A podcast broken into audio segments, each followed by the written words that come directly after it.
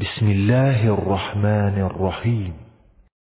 وإذا قرئ القرآن فاستمعوا له وأنصتوا لعلكم ترحمون أفلا يتدبرون القرآن إن هذا القرآن يهدي للتي هي أقوم بسم الله الرحمن الرحیم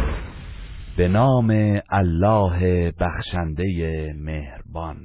قل هو الله أحد ای پیامبر بگو او الله یکتاست الله الصمد الله بینیاز است و همه نیازمند او هستند لم يلد ولم يولد نه فرزندی زاده و نه زاده شده است ولم يكن له كفوا أحد و هیچ کس همانند و همتای او نبوده و نیست گروه رسانه‌ای حکمت